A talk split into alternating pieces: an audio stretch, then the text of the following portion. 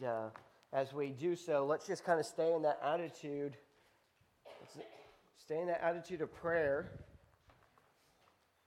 You know, th- that song, uh, it's amazing to me how songs can kind of hold on, like, can invoke memories, and they, they they just have such a staying power. I have a memory, a, a memory of me probably from whenever I was, oh, I had to have been in like first grade, and we were at Minnetonka Christian Camp, and it was a teen camp, but because my parents were there, I always got to go and hang out with the older kids, and and of course, you know, anybody who's been in a in a church camp, a Christian church camp uh, experience, you know that like that Thursday night is kind of like a, it's a heavy, weighty night because a lot of emotions are going on there, and uh, and people are making decisions. But then also, it's just, and you've had a full week with a, with a group of people, and you're kind of all, you know, got to know one another, and, and, and you have just all this this world of emotions. But it can create these really powerful moments. And I just can remember the first time I heard that song was in that service there,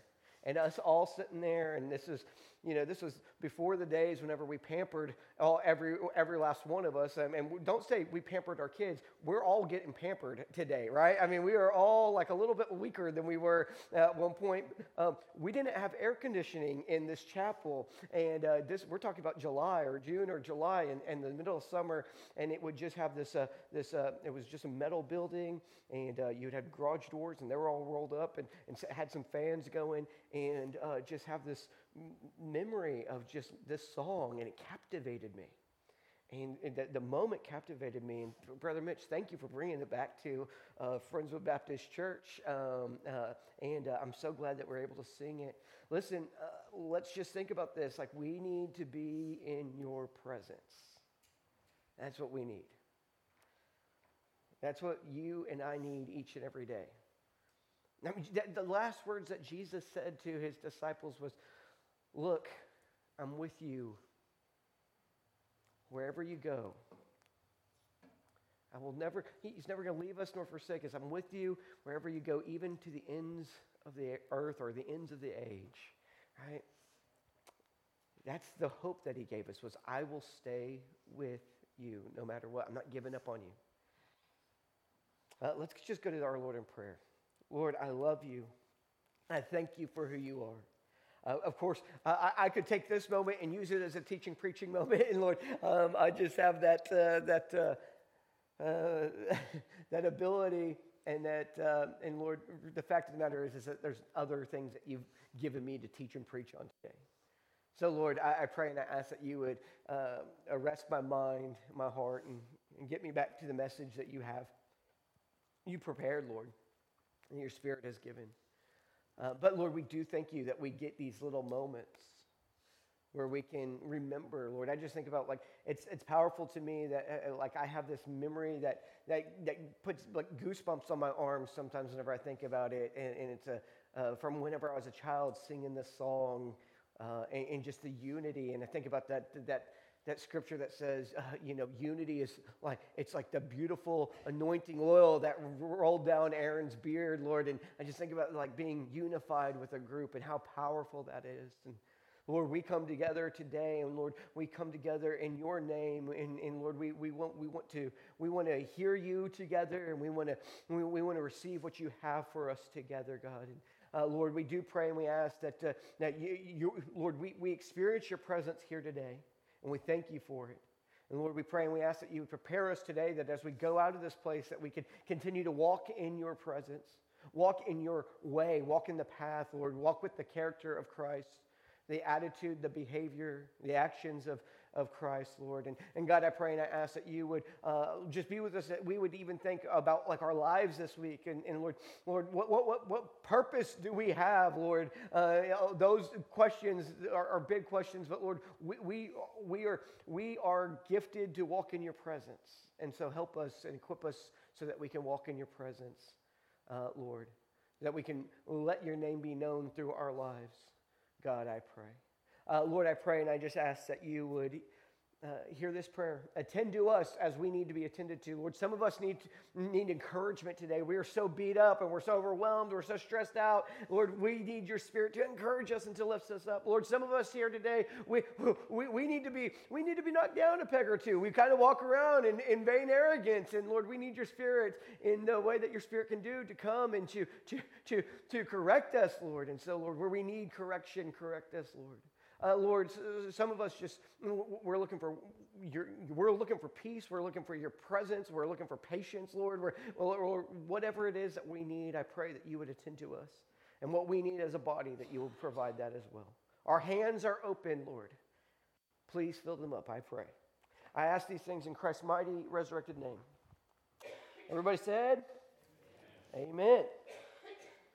So, as we've been moving through... Uh, Uh, this series called Chosen Exiles. We've been walking through the book of First Peter and um, and, and kind of just want to set the stage for some of those of you who might not have been here all, all along the way. Peter is addressing a, a, a, a, like a bunch of Christians scattered throughout uh, the Upper Asia Minor, and and and, and socially they are a displaced people, so they're social exiles, but then spiritually they're a displaced people because they trust in Jesus and they, they don't go along with the pagan ideology Idolatry of their culture, and so um, and so Peter uh, he, he writes this book to encourage them about who they are in Christ, about their identity, that they are chosen exiles. And when we say chosen, we don't say chosen instead of others. We say chosen for the sake of others, for the sake of everyone. That's why they were chosen. And so he says, you know, you have been, you're chosen exiles. You have this this great place. Uh, with God, like your new identity in Christ uh, provides you so much. You have this inheritance that's waiting for you. Listen, you uh, you are being you are being kept, you are being guarded, you are being like watched over. Your faith is being watched over, and it, by the and it's being kept by the power. You are being kept by the power of God. It's it gives them this encouragement this way. He wants them to know, hey, you are the you, the, the newly minted, peculiar people of God, and and, and and and here's what you need to do. You need to go out into your culture, and you need to live on. Honorable lives, because uh, they're going to hold you in suspicion. They don't know if you're for the good of the community or you're for the di- disruption of the community. Are you for the building up of others? Or are you for the breaking down and tearing apart of others? W- what's your identity? They're going to hold you in suspicion because you're not doing all the things that the culture is doing. And, and in particular, he talks about things like we, we in chapter four, he's going to talk about like maybe some of the things that we are, you know, classically in the church that we compare or, or, or have been concerned about, like outward things like sexual immorality and and you know and just wild riotous living, those kinds of things. But but in chapter two, he's talking about like hey, hey don't have deceit. In your, in, in your, in, in your, like, don't be a person of deceit. Don't be a person who is, um, who is malicious, right? Don't have any malice in your heart towards people. Uh, he's, don't be envious of people, right? These are the temptations that he wants the church and the, the disciples of Jesus, the chosen exiles, to, to to to to abstain from, to watch out for. You can get envious, and what is going to happen if you get envious? A whole lot of problems can happen. You know, he, he, he, he's addressing these types of issues, these character issues. And, and what he wants them to do is, is in chapter two, verses eleven and twelve, he sets forth like the, the kind of uh, marching orders. Here's what I want you to do. I want you to live honorably. I want you to live exemplary lives. Listen, you're going to be in this culture, and, and, and they're going to hold you in suspicion. And, and so how are you going to combat that? How are you going to combat that? Well, you're going to live lives that, as much as within you is, you are going to live honorable lives. And whenever he says honorable lives, that just doesn't mean like I walk around and I'm a person of honor, a person of dignity. You honor, you live an honorable life by honoring other people, by giving them dignity and respect. And he says, do this with people who deserve it, right? Good people who are who are lovely, who who take care of you. And he says, but also do it to the people who don't deserve it. No, he didn't say that. Yes, he did. I promise you, he said this. He said, listen, he says, servant. He says, even with your, your masters, he says, he says, be honorable in your work and your attitude and your character towards them, to the good and even to the harsh. So he, this has been his marching orders. He's saying, hey, live an honorable life. Do, do good for others. Do the right thing. Live righteously towards others. Live in, with a sense of, of giving people dignity and respect instead of trying to take it from them. Build them up. Don't tear them down. Because that's what we're here for. We are the people who are like Christ. Christ didn't come into this world to condemn this world. He came into this world to save this world. But Christians think, no, it's my job to walk around condemning everybody. No, it is not. The Spirit of God is the one who rebukes. And the Spirit rebukes through our good. When we do good, and we're going to talk about it here, when we do good to somebody who doesn't have, who, who we wouldn't rather do good to, somebody who doesn't deserve our dignity and respect, that has a way of rebuking them, not in a condemning way, but in a reproving way, in a healing way. So this is what Peter's been talking about. And then he comes down to chapter three, and, and, he, and he's, he's kind of applied this principle in various situations and circumstances that they would find themselves in. And then he asks this question in chapter three, verse thirteen. He says, listen, if you're doing good, who's going to try to harm you? Who's going to try to harm you if you're doing good? Well, we would probably say, well, nobody really is probably going to try to harm you if you're doing good. People are probably going to get, get on board with that. But but but then he goes on and he says, but but if you do suffer, who is he that will harm you if you be followers of that which is good? But if you do suffer for righteousness' sake, for doing the right thing, then he says, happy are ye. That word happy is uh, often translated as blessed. Blessed are ye. If you do good and you suffer for it, you are blessed and you should be happy. You should find joy in this. So here's the introduction. Peter brings together two things that historically were not conceived as being partners: blessing and suffering.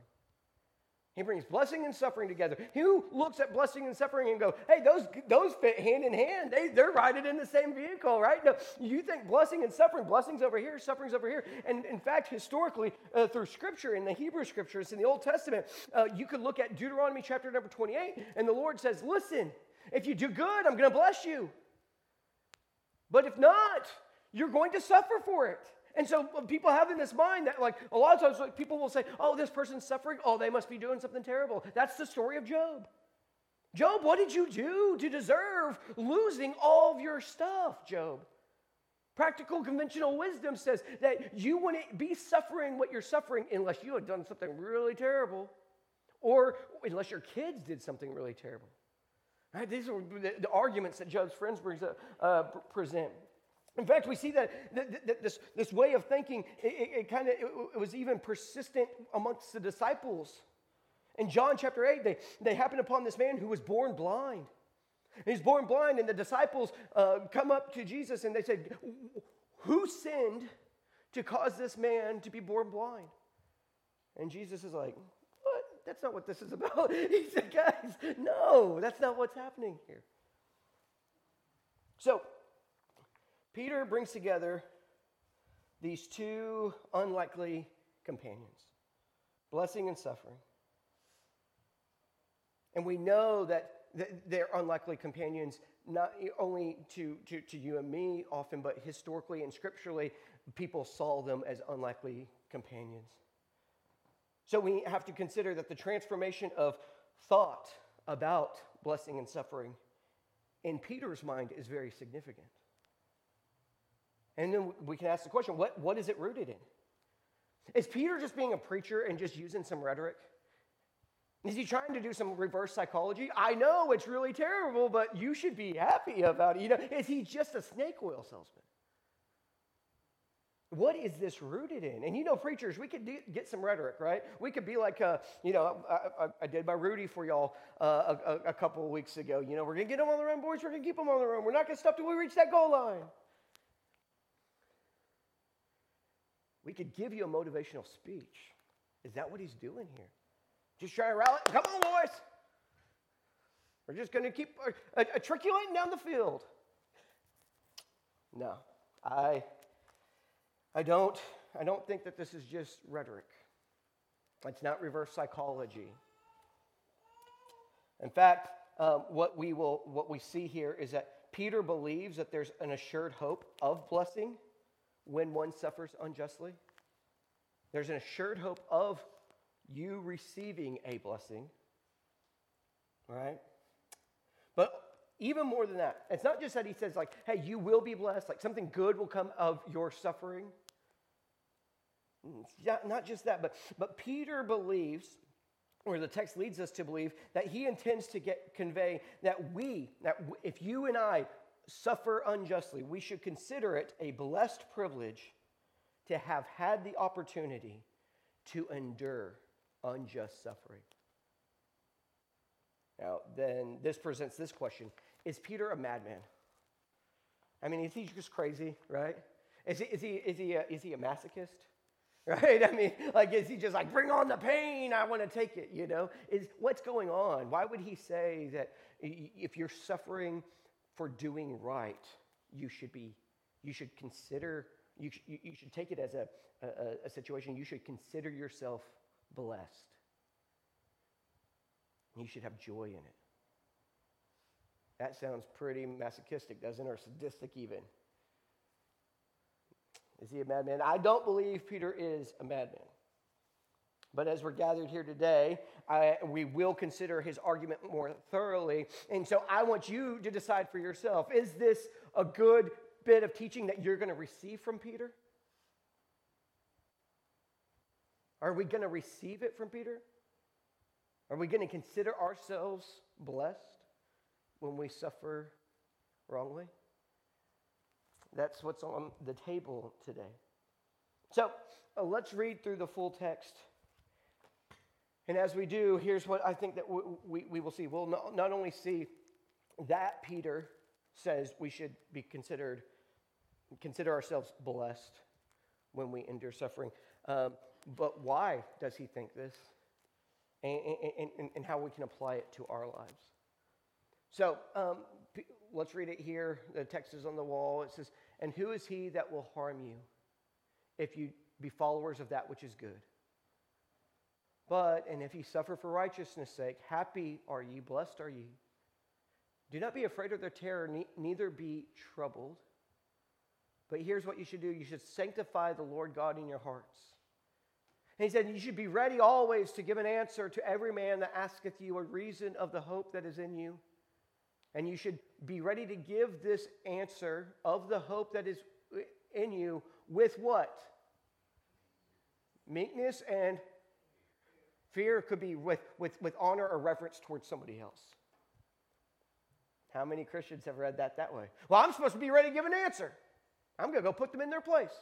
That's not meekness and fear. That's not obeying the scriptures. You don't put somebody in their place. You don't gotcha. Ha, you can't answer that argument, can you? No, you. We should do this out of love. This should be done out of compassion. This should be done out of a place for, for the desire to rescue somebody from, from death and destruction. This should not be, well, I'm doing my job. Putting them in their place. Show them how stupid they are for believing something else or not believing. If that's in our hearts, get it out. Clean it up. We got to clean that out.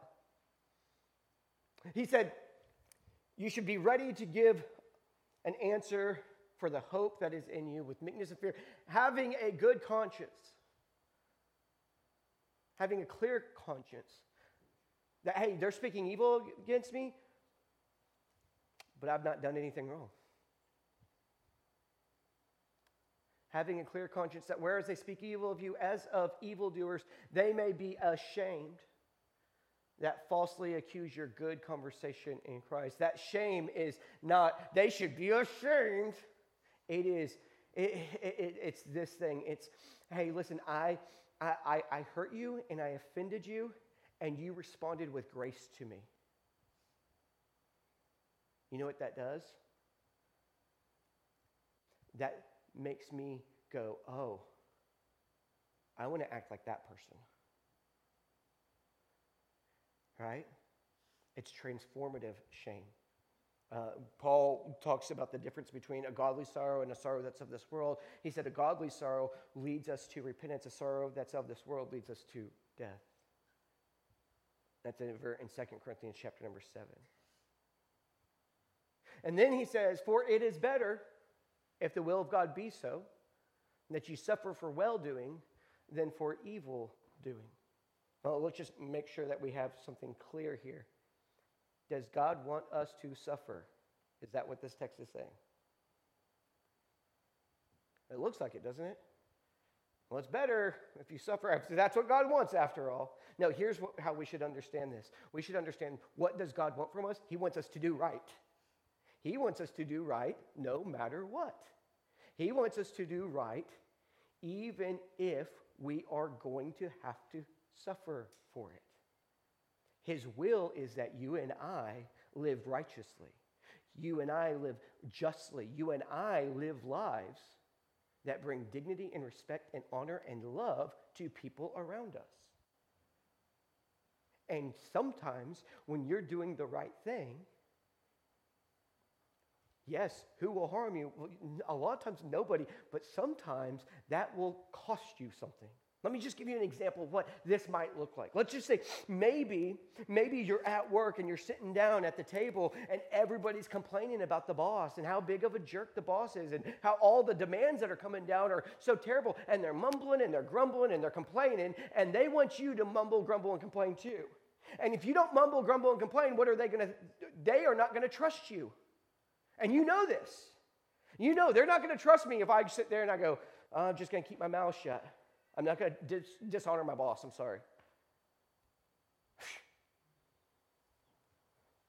Pathetic, weak. What? Oh, you just you kissing up to the boss now, huh? Or we, we can't talk around this person because they'll go tell on us. Tattletale. Am I in a real world situation? Have y'all experienced this? Have you experienced that, uh, that, that everybody's doing this, and if I don't get on board, they're not going to trust me. They're not going to let me in. They're going to hold me in suspicion. But what do we know about mumbling, grumbling, complaining? What do we know about speaking evil about somebody? Peter tells us in uh, First Peter chapter two, verse one, we should not be the people who are doing that. Or if everybody's sitting there and they're, they're, they're, they're ripping into the latest po- political scandal and the politician who's on the other team who they hate. And they're excusing and justifying the, the, the, the, the other corrupt politician who they love, right? I mean, who's on their team, right? And they're, they're just doing all this. And this is what we see happening in our world. And the Christians are like, I got to make my voice heard. And if I don't, if I don't, if I don't get on board and say, yeah, I hate them too, they're going to go, oh, liberal. Conservative, far right. It's not even like, hey, on one side or the other. It's like you're you're you're anti, you're an you're you're, you're uh, American nationalist, or you're Antifa. What I mean, you're you're on the far end of the spectrum because you didn't agree with my my my vitriol towards this person. Are we in real life right now? And you and I are called to be different. And when we're called to be different, sometimes when we do the right thing, people will not trust us. And because sometimes doing the right thing means that you have to take a stand and you don't get into the malice, guile, envy, evil speaking. And they go, they're not coming over for dinner again. And you suffer the loss of trust. You suffer the loss of relationship. This is, in fact, the kind of suffering that Peter is talking about initially in First Peter. We should not think about them being brought in, you know, these tribunals where they're being held. At this point in Christianity, um, and we should know this throughout the first several hundred years, like, there wasn't just like this massive, like large scale, like we're going to go get the Christians. It was really like just this suspicious, like touching, like who are they? What are they about?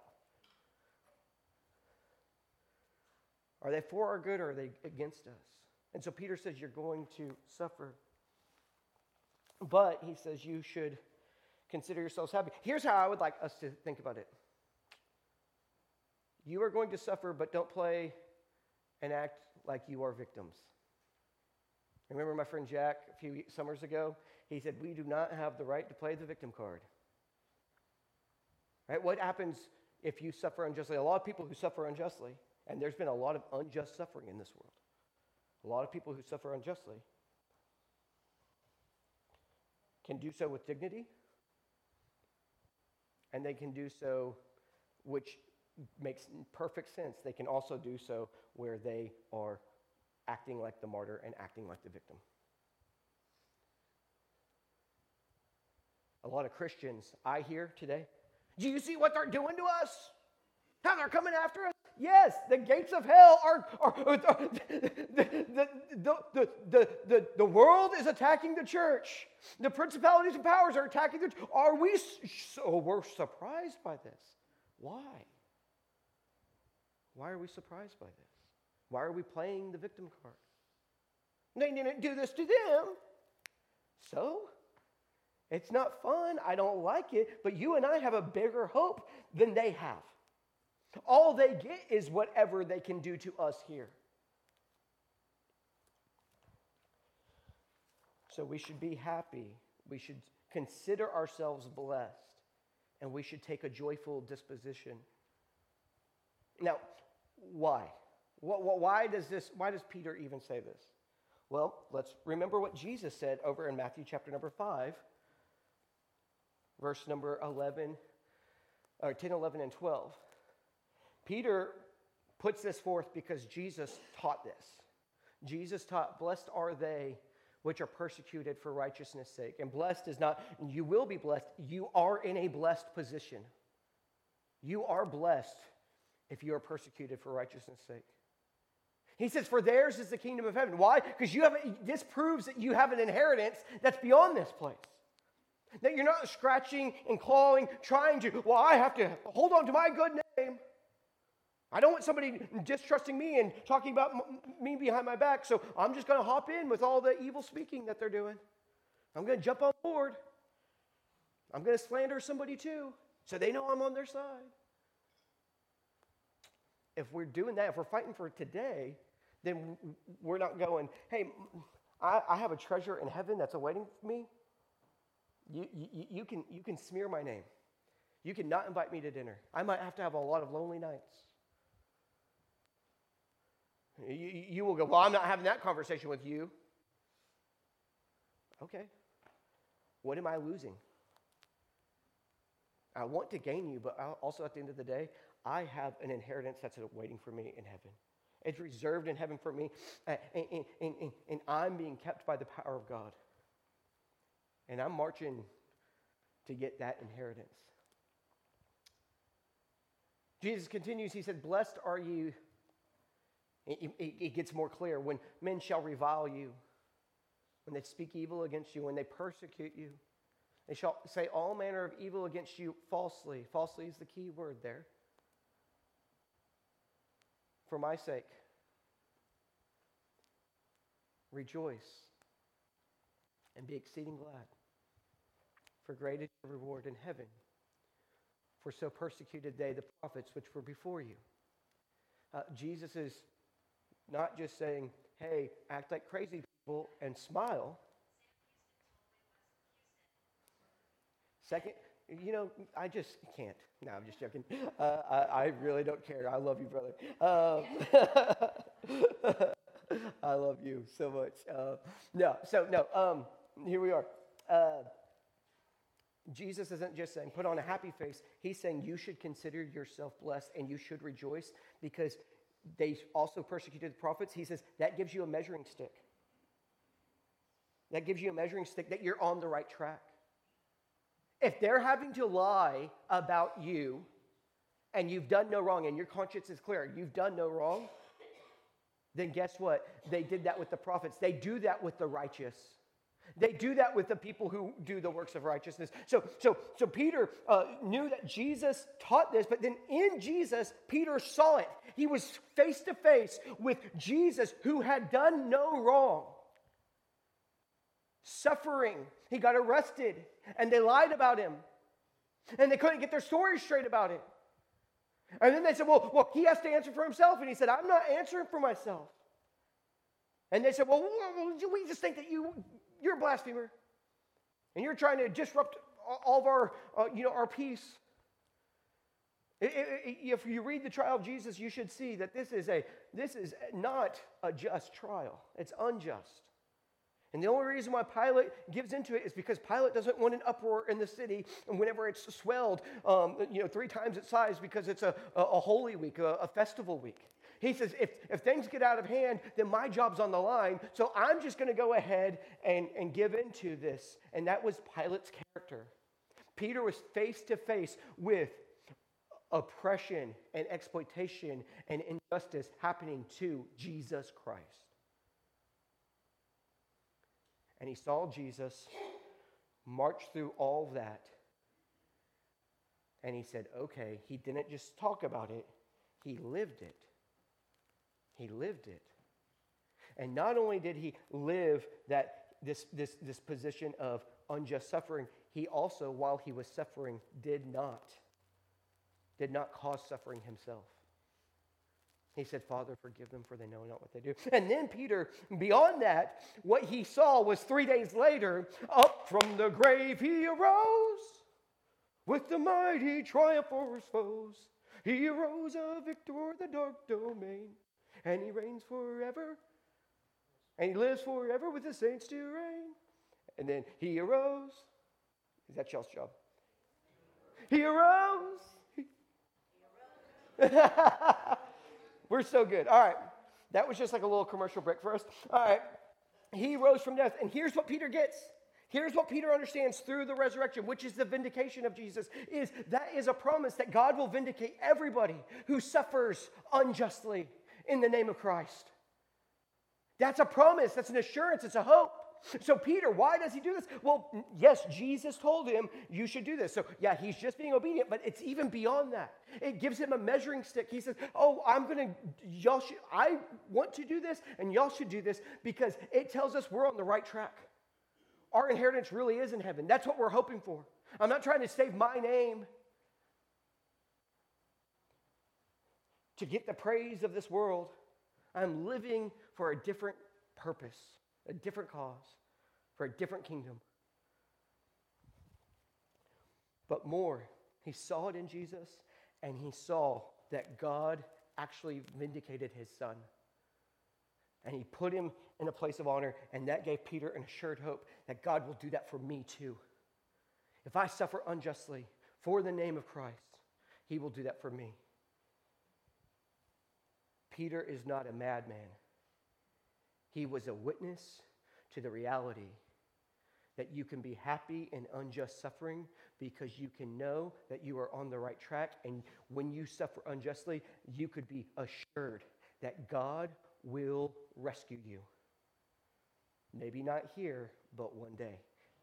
He might not rescue you from experiencing death, but he will rescue you out of the pits of death, just like he did his son, Jesus. Do we get that? Do we track that? That's where this joy comes from. That's where this is a blessed situation. I want y'all to see, Peter doesn't just teach this. Peter lived by this example in Acts chapter number five. Y'all remember Acts chapter number five? What has happened up until this point is in Acts chapter two, uh, Peter and John do something good. They heal a man who was lame from birth. And then they preach the good news about Jesus, and then the Sanhedrin say, oh, you, you're preaching in Jesus' name, come here. And they arrest them, and then they go back and forth, and Peter and the apostles say, we're going to obey God, not you. We're not going to do wrong by God because you're saying that it's wrong for us to do it. We're going to do what God tells us to do is right, and we're going to do that. And, and they said, oh, and they gave them a stern warning, don't you ever do this again. Well, in chapter five, um, situations, circumstances arise where uh, they are creating a, a scene again, and they get arrested by the Sanhedrin again, and they said, did we not tell you? And Peter and John, they say, the uh, the apostles, they say, we ought to obey God rather than men, right? We're, we're, we're really sticking to our guns here. And then they beat them. They didn't just give them a stern warning, they pummel them. And I think they knew how to beat people. I don't think it was like, oh, they beat them. They flogged them. Uh, and if you'll go to Acts chapter five, Brother Will. Hey, do y'all like the new scripture thing? Isn't that cool? Yeah, I made that. I'm just joking. Uh, I could not make that in a million years. Um, I discovered it, and I was like, that's really cool that somebody made this.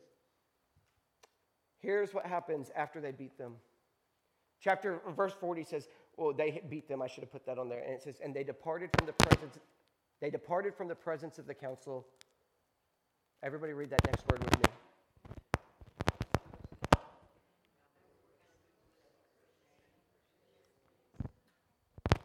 I love y'all, but y'all are pathetic sometimes. I mean, just, I'm judging that they were, well, come on, y'all. Let's, well, they departed from the council and they were doing what? Rejoicing. They were rejoicing. Why were they rejoicing? This is madness. Why would you rejoice? Why? Because they were counted worthy.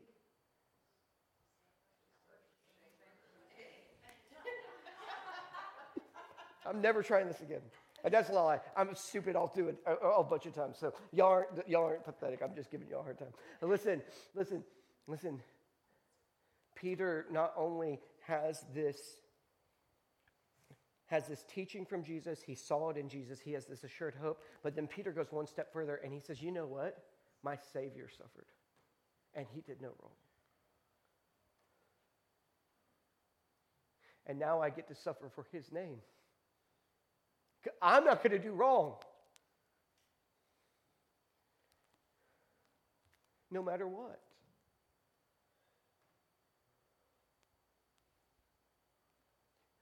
Man, how, how do I get to suffer for the name that is above every other name? Oh my goodness. I'm not a victim. I'm a son of the Most High. I'm an heir to an inheritance that's reserved for me in heaven. It's kept by the power of God. I have been given the Spirit of God that lives within me, that allows me, that allows me to know that I have value and I have worth in the eyes of God. Because before, I didn't know that I had value and worth in the eyes of God. Before, I thought I had to hide from God, just like Adam hid in the garden. But God, through Jesus, has revealed to me, I value you. I value you and I love you because you're my creation. No matter what you've done, I love you. And I'm the one, if you, if, if you continue distrusting my love, you will continue on in sin and shame and death. But if you trust in my love, I will rescue you. Because all those things that you're doing, all those are part of your brokenness. And they're part of this idea that you, you, you, you don't have value, you don't have worth. Because you tell yourself that every day, and the world tells you that every day. You don't have value and worth unless you have this much money in the bank, or you're driving this car, or you're wearing these pants, or whatever, whatever we ascribe it to.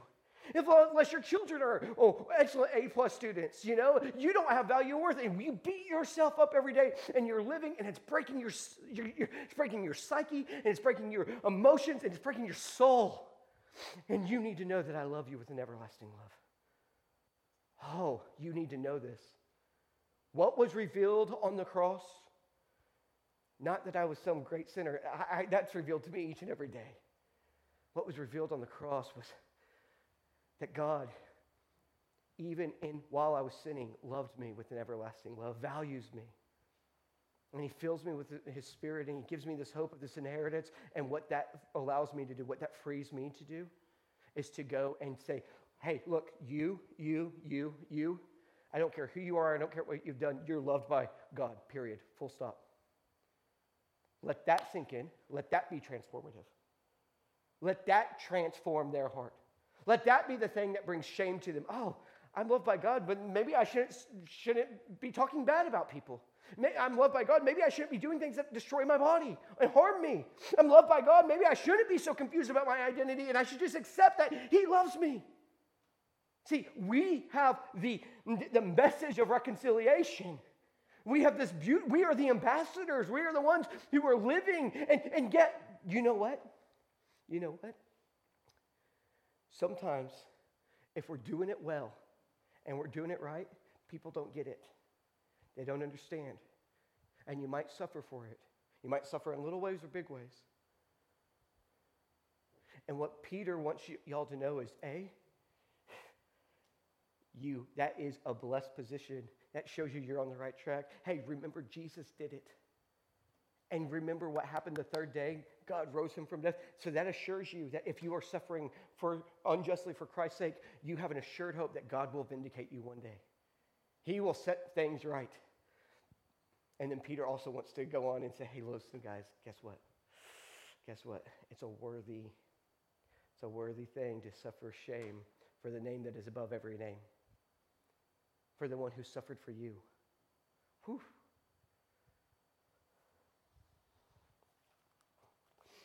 In the midst of this, the last thing that we have to put is, this is the way that we actually testify, that we believe that there was this man, Christ Jesus, who did no wrong and suffered unjustly, and God raised him on the third day. And he is the one who is in authority uh, at the right hand of the Father. So people might look at you when you are being treated terribly and you are not, I can't believe everyone treated me so terribly. And I'm not saying that you don't have emotions and that you don't express your emotions, but I'm saying you do that in the church. We can we can come together and we can encourage each other. You go before God and you say, God, man, it hurts and I don't like it. God, please help me. And like I need, I need like I lost a friend over this, God. This is not cool. I I I don't want to lose a friend. And you allow God's spirit to say, I know you lost a friend, but you know what? That shows you that you're on the right right track. Hey, and guess what? God's going to make this right. I, I promise you, I will make this right. I might, might not make it right tomorrow or the next day, and it might be an eternity, but I will set things straight. Do you trust me? Do you trust that I will do this? Yes, God, I do. Then you come out of your prayer closet, and you're not looking like the person who's been praying in sackcloth and ash, but you come out of your prayer closet confident and assured that I am, I am, I am walking the right path, and, and, and, and you go, oh, and I'm worthy. I was counted worthy. I was counted worthy to suffer shame. And guess what? That becomes a witness. And somebody goes, why? Why are you not walking around talking bad about this person who's been walking around talking bad about you? Well, you know why? Because I trust Jesus. Well, that doesn't make sense. Yeah, it does. Because whenever I trust Jesus, that doesn't mean I said a prayer and then one day I'm going to go to heaven. When I trust Jesus, that means that I trust the way that he lived. And Jesus didn't go around bad-talking people behind their back. And in fact, whenever people reviled Jesus, he never came back and said, I know I know you are, but what am I? You know, those kinds of things. He, or I know I am, but what are you? Um, so dumb, Macaulay. Golly, just get it right. You know, um, because whenever I trust Jesus, I mean, I fully trust Jesus.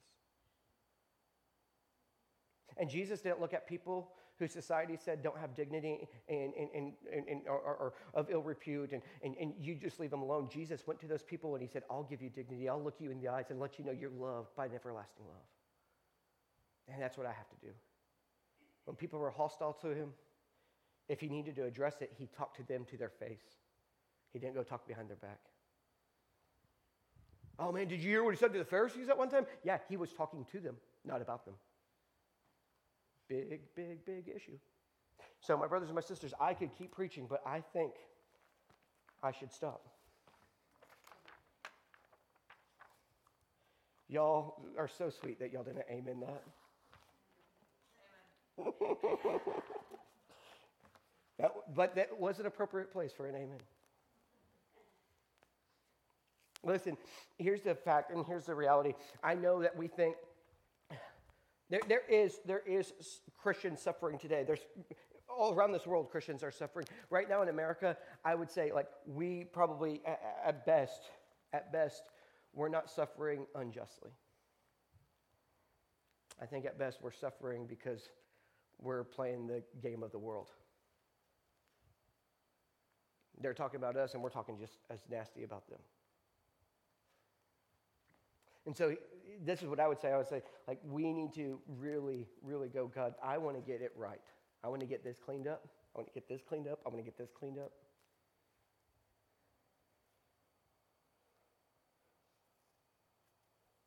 I don't want to be suffering because I'm looking like the world. There's no glory in that. There's no honor in that. There's no reward in that. There's no hope of vindication in that. God looks at that and goes, yeah, you're getting what you deserve. I don't know if you know this. You being a jerk to somebody, they're going to be a jerk back. But I'm being a jerk for righteousness' sake. You can't. Blessed are the peacemakers, remember? So I would have us all examine our hearts. Okay, so where, where do I need to get cleaned up? Is it my mouth? Am I slandering people? Well, it's okay because they're politicians. It's not okay. I promise you, it's not. It's not okay. Is it your boss? Is it your bride?